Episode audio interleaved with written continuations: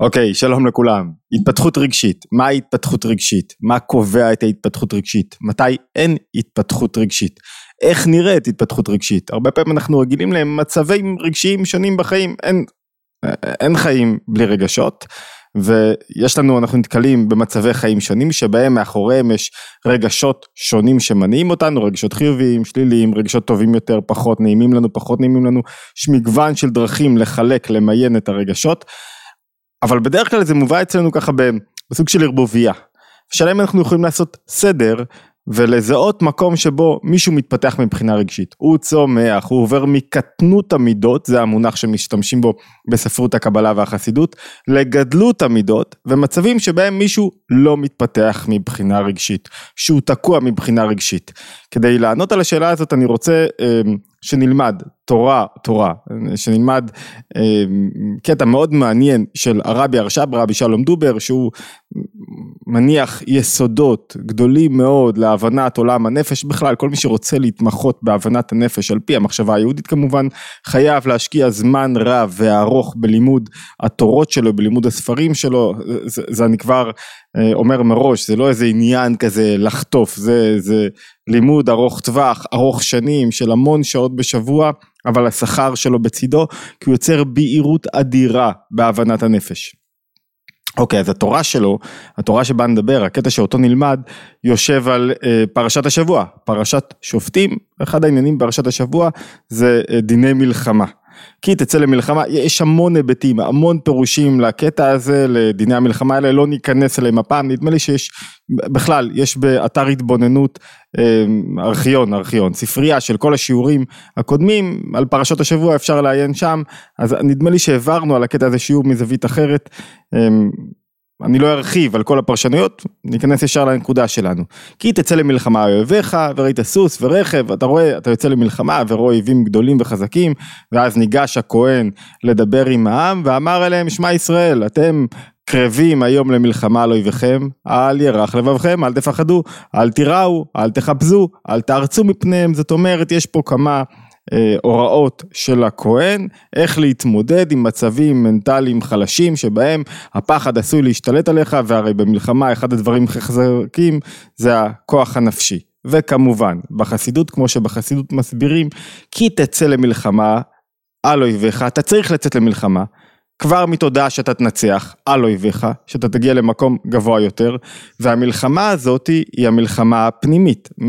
אדמו"ר הזה כן אומר כך, בכל דור ודור ובכל יום ויום צריך להיות מלחמה הזו בנפש האדם, כי זה לעומת זה עשה אלוקים, נפש דקדושה, וכנגדה נפש החיות, הבהמיות, ולאום מלאום יאמץ. זאת אומרת, יש מלחמה מתמדת שמתנהלת בתוך האדם, והאדם צריך לקום אליה, המלחמה בין כוחות שמושכים אותי למטה, לרגשות שליליים, לעצבות, לנפילות, וצדדים שמושכים אותי להתגברות ולהתאחדות ולגלות דברים טובים בתוך המציאות הזאת, והמלחמה הזאת מתקיימת בכל רגע ורגע, בכל יום ויום, ואני צריך לצאת למלחמה הזאת, זאת אומרת להפשיל שרוולים. אחד מהדרכים לצאת למלחמה הזאת זה בתודעה, בתודעה שמתנהלת מלחמה, ואני צריך לדעת איך לעקוף אותה, איך להגיע אליה נכון, זאת אומרת להיות ערני לגבי הכוחות שבאים לידי ביטוי בנפש שלי. התולדה, המצב הרגשי הנכון במלחמה הזאת, זה שאתה מגיע אליה כבר ללא פחד, אתה מודע, למניפולציות, לכל השיטות, לכל הדרכים, לכל המחשבות, לכל התפיסות, לכל הדעות הקלוקלות שעומדות להפיל אותך, ואתה מגיע אליהם מודע, חזק, לא מפחד, אני יודע, אל תארצו ואל תפחדו, ויש הסבר מה כל אחד מהמילים הללו אומרות, ואל ירח לבבכם, אבל אמרתי, אני לא רוצה לסטות יותר מדי, כי גם ככה יש לנו אה, לימוד פנימי. וכדי להגיע למצב האידיאלי הזה, שבו אדם מפותח רגשית, זאת אומרת, מה זאת אומרת מפותח רגשית? זה מצב שבו האדם מצליח לשלוט על העולם הרגשי שלו. יש לך שני צדדים אמרנו במאבק. מצד אחד, לא נכון, זה מצב שבו האדם נשלט רגשית. זאת אומרת, אדם שבו הרגשות הם אלו שמנהלים אותו. ואז הרגשות, כל דבר שקורה בעולם, מנהל אותו, כל דבר שולט בו.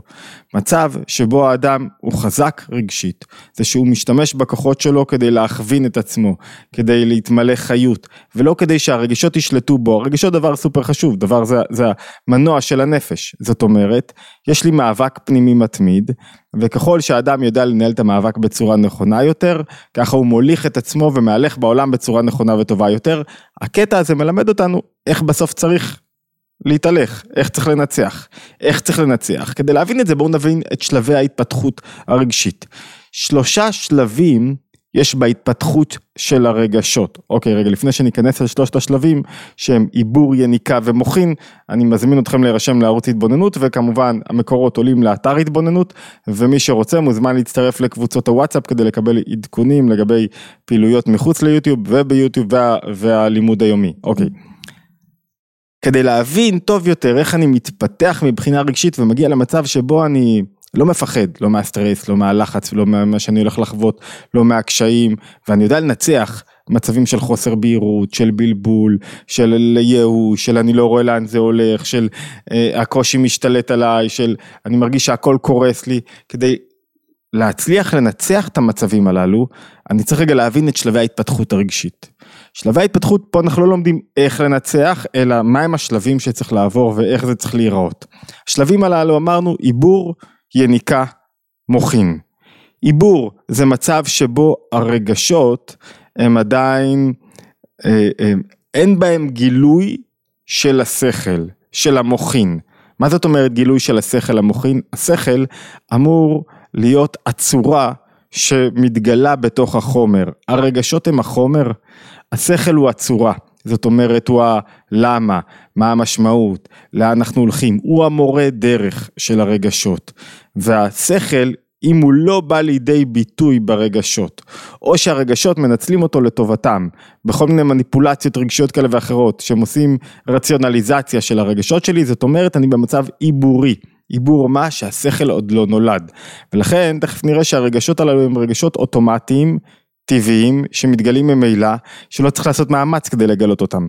זה מצב של עיבור, זאת אומרת, אם אני אנסח את זה בצורה כללית, בכל פעם שאדם הוא אה, פועל בצורה אוטומטית של כעס, או, או ראשונית של כעס, או אה, אה עצבות, או שהוא פתאום אה, קשה לב, סגור, או, או כל מופע רגשי אחר שהוא לא עצר רגע והכניס בו מוחין באמת וחשב על האם זאת צורת ההתנהגות הנכונה.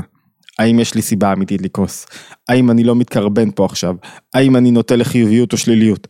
כל פעם שיש לי רגשות כאלה ששולטים בי, אני במצב של עיבור.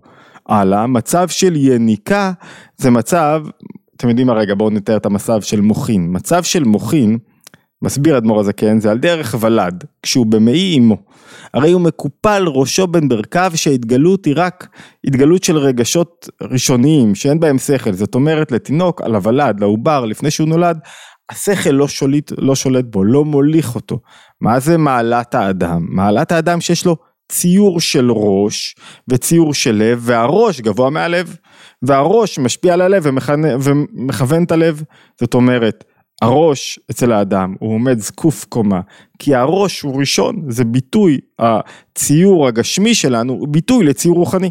זאת אומרת, המטרה של האדם היא שהמוחין יוליכו אותו. מה הכוונה? מה זה מצב, עברנו מעיבור למוחין? מוחין זה מצב שהאדם נולד, השכל, הוא שולט בו, השכל הוא זה שמוליד אותו והרגשות הם ביטוי עדין לשכל. זאת אומרת, באיפה שאני מתבונן, שם נולדים לי הרגשות בצורה נכונה, מושכלת, מניעה, לא משתלטת יותר מדי, שהיא מקור אנרגיה זמין מתמיד. ויש מצב של יניקה, שבו בעצם המוחין עדיין, זה לא ציור אדם, העובר עדיין יונק מהשכל, זה לא ציור שלם של, של, של מוחין, שעומדים בראש ומוליכים את הרגשות, אלא יש השפעה רגשית, היא ניכרת, הרגשות הם עדיין העיקר, אני מרגיש את הרגשות, אבל הם לא בלתי נשלטים. הם כאילו, הם מכוונים לא, לא לגמרי, תכף נראה את הדוגמה, נבין על מה מדובר, בואו ניכנס לתוך המאמר שרציתי ללמוד אותו. מוטב... שלושת המצבים הרגשיים הללו, עיבור, יניקה, מוחין, שלושת מצבי ההתפתחות של הרגשות, מגבילים גם לשלושה סוגי רגשות שיכולים להופיע בנו, מסביר הרבי הרש"ב, שהם נקראים רגשות מוטבעים, מורגשים ומושכלים. עוד פעם, עיבור מקביל לרגשות מוטבעים, יניקה מקבילה לרגשות מורגשים, ומוחין מקביל לרגשות מושכלים. הכל הוא במידות. מה הכוונה? בואו נעבור מפירוש המושגים, נבין אותם אצלנו. מוטבע, הוא אומר, לפעמים לשונו מאוד חזקה, כל כך טובה. מוטבע זה כמו שטבע המידות הן בתוך בתולדה, בבטן. כשאדם נולד, יש לו הטיה רגשית מסוימת, שהיא זאת שמאפיינת אותו. לפעמים הוא נוטה לרחמנות יתר, יש אנשים שהם יותר בחסד, יש אנשים שהם יותר אכזריים, או קמצנים, או פזרנים, או רחי לבב, או קשה לבב, יש מישהו שיותר אמיץ בטבעו, יש מישהו פחות, או שיש להם מישהו שיש לו יותר שפלות פנימית, ויש לו מישהו שיש לו יותר התנסות, אתה רואה את זה עליו שהוא מתנסה, ויש מישהו שאתה רואה בטבע שלו הוא שפל, בטבע שלו הוא, הוא עוד לפני שהוא עושה עבודה, ויש מישהו שיותר יש לו נטייה לעצבות, ויש לו מישהו שיותר לו נטייה לחדווה, וכללותן תמיד זה נע לאחד משני הקווים, או שהוא יותר נוטה לחסד, לחברות, לאנשים, או שהוא יותר נוטה להסתגפות, למרירות, לביקורתיות, אחד משני הדברים המרכזיים, משתי התנועות המרכזיות, וכל אדם יש לו תנועה מסוימת שיכולה להיות דומיננטית, אבל התנועה הזאת מוטבעת. מה זאת אומרת היא מוטבעת? היא נסתרת ואינה ניכרת כלל. כמו תינוק, שאתה עוד לא יודע מה הטבע שלו, מה מבנה האישיות הדומיננטי בו, שאינם בהתגלות גם בעצמו, להיות נרגש בנפשו. אני לא יכול שלא להתאפק, שלא להגיד שמי שרוצה הרחבה ובהירות גדולה של מבנה הנפש והאישיות, חייב לקרוא את, לפרוץ את גבולות האישיות, לא סתם השארתי לכם את זה מאחורה. אמ, ויש תמיד מבצעים באתר התבוננות, אוקיי, גמרנו את הפרסומות, אבל אתם מרשים לי מדי פעם, כי אני חושב שזה זה, זה ספר שהוא משנה חיים בתובנות למי שמעמיק בו. אוקיי, אז אמרנו שיש מידות מוטבעות, שהן בטבע, ושבעת העיבור, המידות כבר בו, אלא שהן לא תמיד ניכרות. מצב עיבורי זה מצב, מצב עיבורי לא חיובי, זה שטבע המידות שולט בי. מצב עיבורי חיובי זה שטבע המידות נמצא בי, אבל הם עדיין לא השתלטו עליי. זאת אומרת, זה עדיין לא בא לידי ביטוי. מצב עיבורי לא חיובי, אתה רואה מה זה עיבור, מה זה תינוק, מה, מה זאת אומרת תינוק? שהשכל לא בא לידי ביטוי ברגשות. ועכשיו אתה רואה שהמידות שלו המוטבעות בו הן אלה שבאות לידי ביטוי, זאת אומרת אם מישהו נוטה. נגיד להימורים, קשה לו להתאפק, קשה לו לעשות לעצמו הגבלות, restriction כאלה ואחרים, מאוד קשה לו הימורים או התמכרויות או דברים כאלה, אתה רואה שזה בא, בטבע שלו. המוחין, השכל, הלמה, מה נכון, לא, לא, קשה לו מאוד לבוא לידי ביטוי שם ולהשתלט. ולכן המצב הזה של אה, רגשות מוטבעים כשהם לא רצויים זה רגשות ששולטים בי והם בטבע האישיות שלי. והם מכוונים את הדרך שלי והם מכוונים את ההחלטות שלי בחיים. האם אני אפרוץ עסקית או לא? האם אני אהיה מוכן לפשרות בזוגיות או לא? האם אני קפדן מדי? האם אני ביקורתי מדי? הם באים לידי ביטוי עוד לפני התיקון. זה מצב מוטבע וזה נקרא מצב עיבורי גם.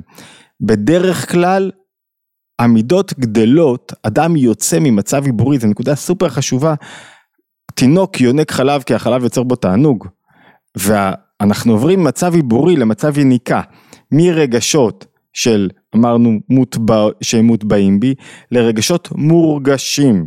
רגשות מורגשים הם רגשות שהם גבוהים יותר, הם רגשות כמו אהבה ויראה, הרגשות המוטבעים בי הם רגשות אוטומטיים, הם נקראים בשפת החסידות והקבלה נאי. נצח והוד ויסוד. למה? כי הם בטבע האישיות שלי. הם, הם, הם תנועות אוטומטיות אצלי, הם לא תנועות, הן תנועות שרחוקות מהמוחין שלי, לכן הן נמוכות יותר גם בציור של הספירות, מי שמכיר, אז נצח והוד הם מקבילים לרגליים, הם רחוקים יותר מהשכל. בהזדמנות אחרת עסקנו בזה כמה מקומות, זאת אומרת שיש לי רגשות מוטבעים, שאיתם אני נולד, עכשיו אני עובר למצב יניקה, כמו התינוק, זה ממש הגבלה על תינוק, המצב הרגשי שלי מקביל למצב של תינוק, שעכשיו הוא יונק, למה? אבל למה הוא באמת יונק? לא בגלל שהוא מבין שאם הוא לא ינק אז הוא ימות, אלא כי הוא מוצא תענוג, כמו מים שמצמיחים מיני תענוג, זאת אומרת, יש לנו פה עצה מאוד גדולה, המעבר, האדם נשאר במידות המוטבעות שלו, במידות העיבוריות שלו, במצב שבו השכל לא בא לידי ביטוי, כי יש לו תענוג בזה. מה התענוג בזה שהוא עסוק בעצמו והוא רק חושב על עצמו והוא שקוע בעצמו. לעבור למצב של יניקה צריך למצוא תענוג גבוה יותר בחלב, בהשפעה השכלית שיניע אותי לשם. זאת אומרת אם מישהו לא מוצא תענוג גבוה בשאלות, בעיון, בלימוד, בהתפתחות, הוא, הוא לא יעבור לשם. ואיך נפטרים מהטלפון? אי אפשר רק באיסורים והגבלות להיפטר מהטלפון, צריך למצוא משהו שיביא לי יותר תענוג מאשר העיסוק בטלפון.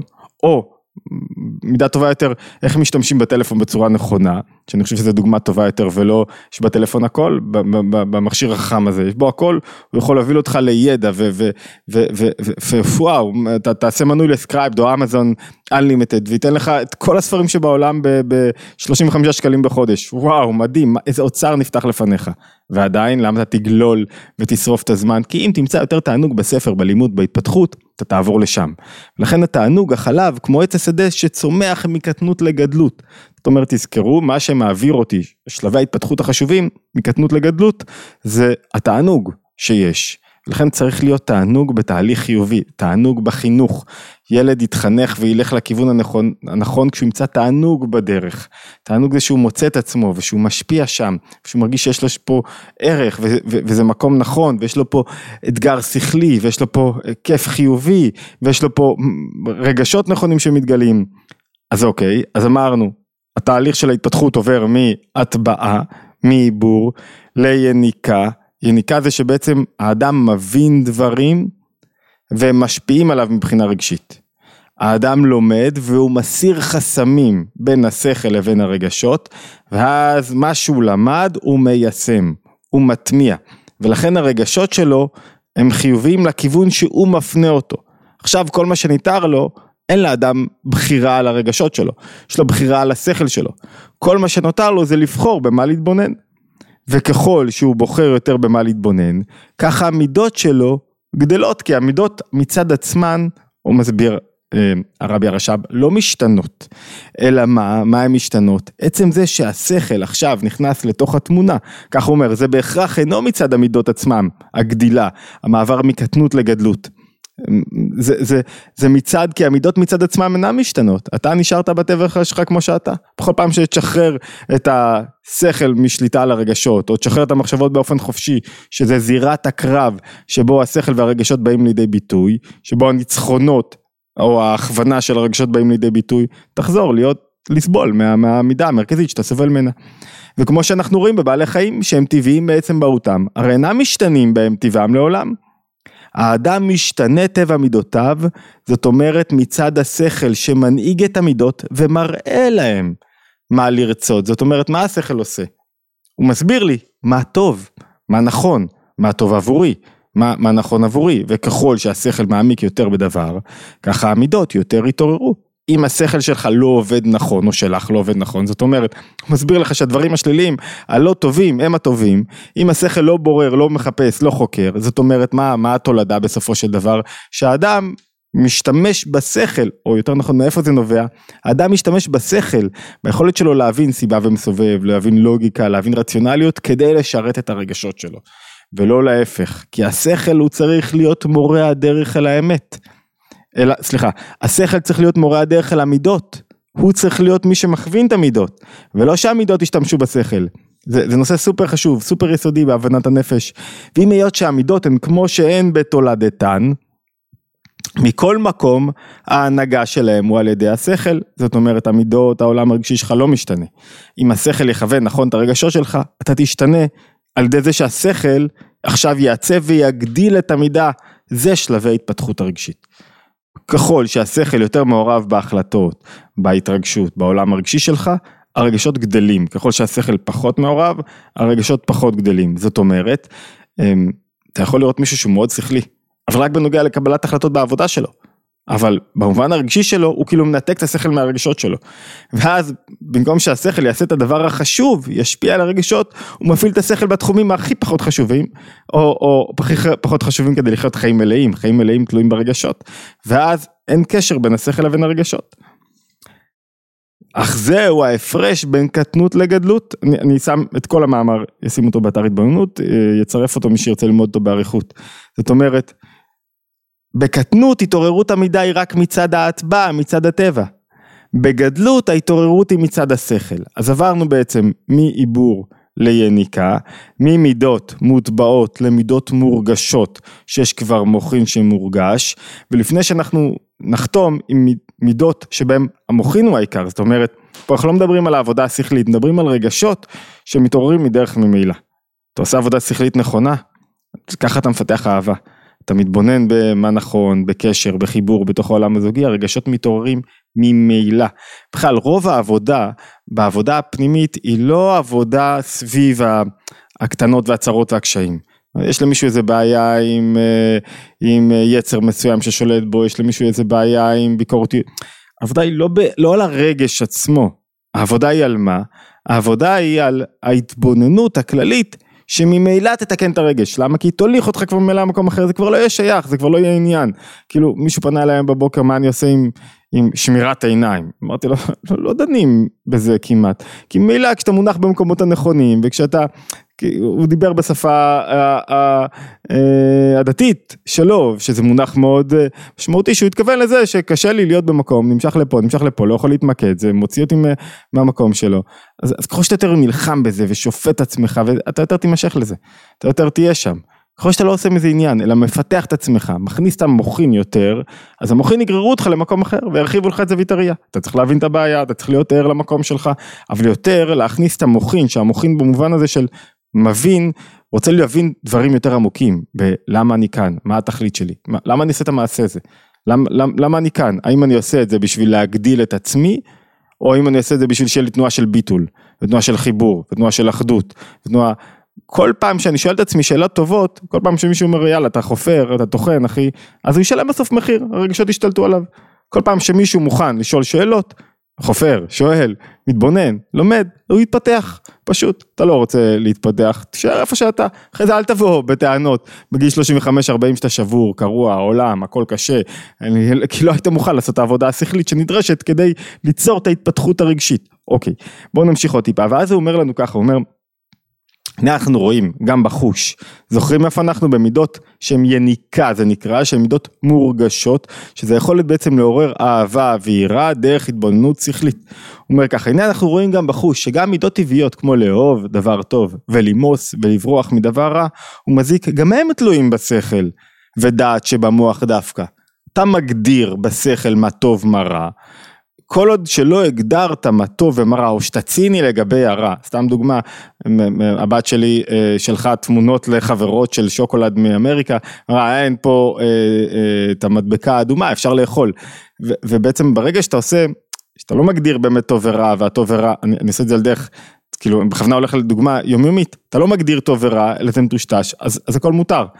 ברגע שההגדרה היא מאוד ברורה, מהו הטוב ומהו הרע, אז הרגשות נמשכים אחרי השכל. וכאשר יתבונן בדבר הטוב ונאהב באיכותו, טובו בעצם, ואיך שלא טוב, זה לא מספיק להתבונן מה טוב אלא מה טוב לי, אז יתעורר בליבו להימשך אליו באהבה וחמדה. אבל אם, ותשוקה יתרה, אבל אם אינו מעמיק מחשבתו, ולא יתבונן במהות ואיכות הדבר הטוב והנאהב הזה, ולא יתפעל, לא יתפעל בליבו אהבה ותשוקה. אם אתה מתבונן, תתעורר, לא מתבונן, לא תתעורר, ולכן המאבק הגדול על הנדסת תודעה, מי שולט לך בהתבוננות? מי ישלוט לך באופן שבו אתה רואה את החיים. האם זה התקשורת כל הזמן תשלוט באיך שאנחנו רואים ואז אתה נשלט גם רגשית, או שאתה תשלוט. ואם אתה לא מתבונן במשהו, אז יהיה רק קרירות וחיצוניות מאוד, עד שיכול להיות שכאשר יסיח דעתו ומחשבתו לגמרי מהדבר הזה, לא יתפעל בליבו דבר זה כלל, אף שהוא רואה אותו קרוב אליו. זאת אומרת, כשמישהו לא עוסק במשהו, אז, אז הוא לא נוגע לו כל כך, אז הוא לא מתפעל ממנו, אז הוא, אז הוא לא עובר את שלב היניקה. אלא אם כן, הוא נמשך לדבר מטבע מידותיו. אנחנו מדברים עכשיו על שלב היניקה, על שלב של המוחין. זאת אומרת, עד כמה המוחין יכולים להכוון אותי.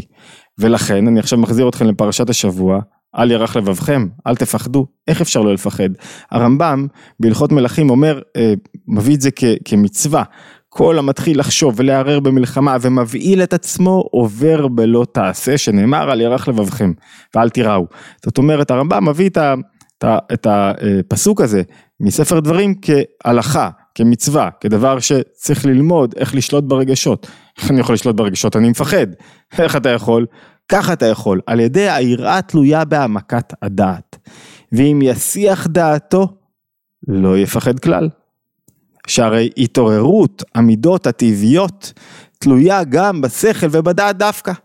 וממילא ההתערערות שלהם היא כפי אופן חיוב השכל, שזהו מה שהשכל מגביל את המידה ומחליש את המידה. זאת אומרת, הדרך להתמודד עם פחד וחרדה, זה הרבה פעמים לא לעסוק בעניינים שקשורים בפחד חרדה. לוחם, עסקנו את זה בזה כמה פעמים כשדיברנו על לנצח כל רגע מחדש, לוחם שיבעיל את עצמו ויתבונן בסכנות, לא ילמד איך מתגברים על סכנה, אלא או איך יוצרים חילוץ, או יחשוב מה יקרה לי, מרגע שהוא יצא מהסיטואציה ויתחיל לשים את עצמו במרכז מה יקרה לי ואיך יקרה לי ובוא ניפרד עכשיו מהילדים ומה, ומה לא, כנס לחרדה.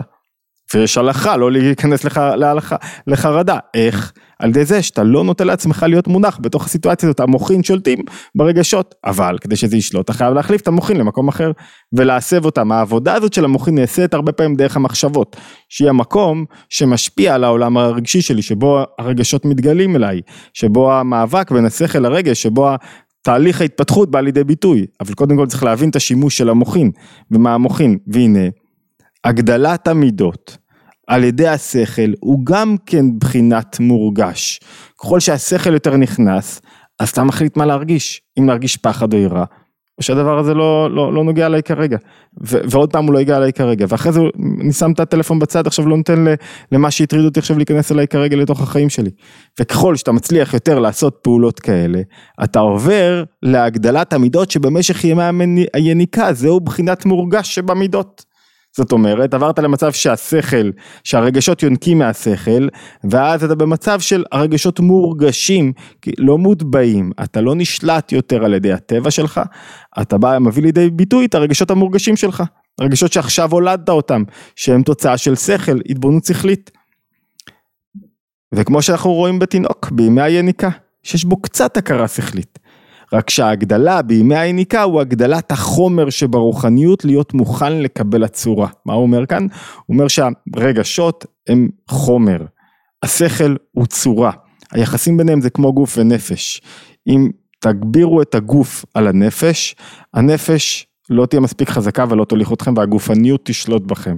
אם תגבירו את הנפש על הגוף, את השכל על הרגשות, הרגשות יישמעו לנפש, לשכל, ואז הם יפעלו על פי השכל, ואז אתה מביא לעצמך מנוחה רגשית. ואתה, ואתה מתפתח מבחינה רגשית, זאת אומרת גדילה רגשית, תינוק הוא מי שרגשותיו שולטים בו, ולכן האינטרסים שלו, ולכן האגוצנטריות שלו, ולכן הוא, ואין ביטוי למוחין בתוך הרגשות. אדם גדול, בוגר, הוא מי שהשכל שלו שולט ברגשות שלו, שהוא עבר את תהליך ההתפתחות. עכשיו רק צריך להעיר שאנחנו כל הזמן זה כל הזמן קורה בינינו, זה לא שהתפתחת, גדלת רגשית, כל הזמן יש מאבקים, כל הזמן, כל דור ודור, כל יום ויום אמרנו קודם לכן, כי תצא למלחמה, כל הזמן אתה צריך לעבור התפתחות רגשית, אין דבר כזה מישהו שהגיע, התפתח רגשית, אני יכול להיות הכי מבוגר רגשית, הכי נכון, שיום למחרת ליפול כמו, כמו ילד בן שלוש להתנהג, ולהיות הכי, פתאום לצעוק על איזה מישהו בטלפון. טוב אז אל ת... אם תפסתם אותי ככה אל ת... תבינו מה זה עומד מאחורי זה. המאבק הוא תמידי, ככל שאתה יותר עובר לאגף של מוחין, רגשות מוחין ורגשות מורגשים, אתה עובר למצב שבו התפתחת יותר רגשית. ככל שאתה עושה את זה יותר פעמים בכל רגע ורגע, אתה נקרא על ידי בעל התניא בינוני. בינוני זה אדם שמנצח את הקרבות שלו בכל רגע ורגע. והוא אומר ככה, מוטבע לבד, אין בהם גילוי שכל, כלל, אמרנו כאן, כי אין שום הכנה לקבלת הצורה. זאת אומרת, הרגשות לא מוכנים להישמע לכל השכל. לא מוכנים לשמוע לכל ההיגיון, למה נכון, לזווית ראייה נכונה, הם לא מוכנים, הם רוצים לשלוט בך. הכל רע, רע, רע, הכל שחור, הכל לא טוב, הכל אכלו לי, הכל קורס, כל הזמן. חפשו את הייאוש, חפשו את הרע, חפשו את הקיצוניות, כי אין בהם שכל בכלל. ובימי העיבור וההגדלה הוא הגדלת החומר לבד. אתה מגדיל את החומר, את היכולת של הרגשות לקבל מהשכל, ובימי היניקה הוא הגדלת הרוחניות. אתה מביא יותר שכל לתוך העולם הרגשי שלך. נכון? רק שזהו התגלות המידות, שהעיקר הוא מצד, בקיצור, ההטבעה לבד. הרי זה בחינת חומר שברוחניות. במצב שבו אתה מוטבע יש בך רק חומר, רגשות מוטבעים, מצב עיבורי. מצב שבו יש רגשות של יניקה, אז יש כבר הגדלה של החומר, של הרגשות ושל השכל שמזין את הרגשות. ומצב אחרון הוא מצב של מוחין. מצב של מוחין אמרנו הוא מצב של ממילא. הרגשות מתגלים בצורה, הם מתגלים באופן ממילא, כי אתה כל כך מונח במשהו, ממילא אתה מרגיש טוב. איך הרגשות מתגלים בצורה הטובה ביותר? מה זה טוב לי? שפה אני רוצה להיות, שאני לא מרגיש את עצמי, שאני מחובר. אני לא צריך להגיד לאשתי שאני אוהב אותה, והיא לא צריכה להגיד שאני אוהב אותה, ולא צריך לצאת... טוב, טוב, איזה כיף. איזה, איזה, הכל מסתנכרן, מתקלל, מתגלה, מתאזן, הכל יש חיבור כזה, וואו, זה, זה טוב. אני, אני לא מרגיש שום כאב, ולא חייב לצעוק, ולא, וכשהימים האלה קורים, וואו, זה מוחין, רגשי, זה נקרא. ולכן כי, כי אני מחובר, כי יש בי גילוי גבוה יותר של רגשות שנשמעים לצו גבוה יותר. אוקיי, ובסופו של דבר הציווי שבספר, בפרשה שלנו, פרשת שופטים, הציווי הוא כי תצא למלחמה על אויביך, קום בבוקר, תבין שהחיים כמו שאתה מבין שאם לא תעשה ספורט לא תתפתח, כמו שאתה מבין שאם לא תצא לעבודה לא תתפרנס, אם לא תעבוד על עצמך רגשית, מנטלית, זה לא יקרה. העבודה המשמעותית ביותר היא לעבור ממצב שבו אני עם רגשות מוטבעים, שככה נולדתי, ככה אני, מה לעשות, עצבנו אותי, אמרו לי, זה אני, אני חייב לאכול את ההורגה הזאתי. למצב שבו אני עובר לרגשות שהם מורגשים, שזה בעצם יניקה, ורגשות של מוחין, שזה בעצם רגשות שהם, אה, אמרנו אותם שהם רגשות מושכלים, שהם נובעים מהשכל כתוצאה ממילא מההתבוננות השכלית. אוקיי, התבוננות יומית, אה, היום אם היינו בפסיכולוגיה בפרשה, מוזמנים להצטרף אלינו לערוץ אם עדיין לא הצטרפתם, וכמובן לקבוצות הוואטסאפ ולפעילויות השונות, להשתמע בהתבוננות היומית הבאה.